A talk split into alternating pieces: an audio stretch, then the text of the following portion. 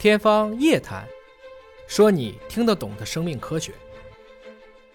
这种掐尖你受不了啊！你美国大一看数，哎，三点三亿人，但是如果他能把全世界各个国家自费培养起来的博士，我们都培养成博士，然后博士们都被掐尖掐走了。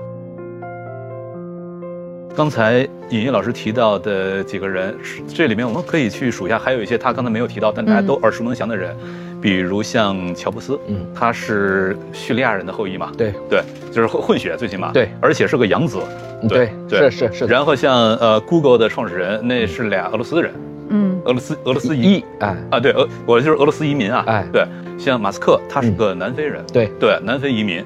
然后像呃这个 Facebook 那哥们儿，他是是个犹太人，嗯，对，就是所有这些人，你会发现有一个这几个人有一个共性，他们都是从他的这种身份属性，他的这种在社会当中他所处的那个位置而言，都是一种很边缘性的人群，嗯，而这种边缘性的人，呃，同样的就是刚才咱们说的那种正态分布。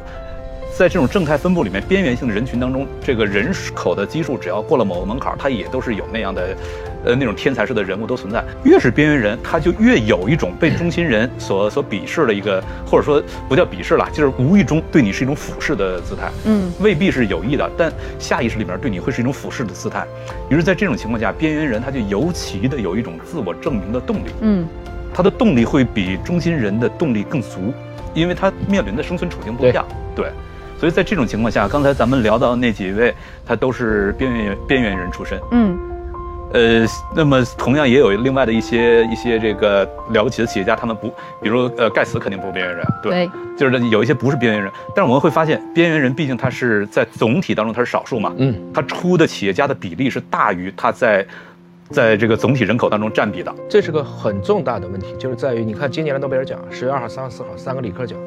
呃，生理学和医学家两个，物理化学各三个，八个人。嗯，八个人里面六个美国人。嗯，然后你一算全是移民。对，就是一开始说的那个问题，两个是犹太的，另外四个都是在过去大概三十年吧，苏联解体或者是东欧的，大概搬过去的。嗯，这种掐尖你受不了啊！你美国大一看数，哎，三点三亿人，但是如果他能把全世界各个国家自费培养起来的博士，我们都培养成博士，然后博士们都被掐尖掐走了。嗯，那这个东西它其实就是在。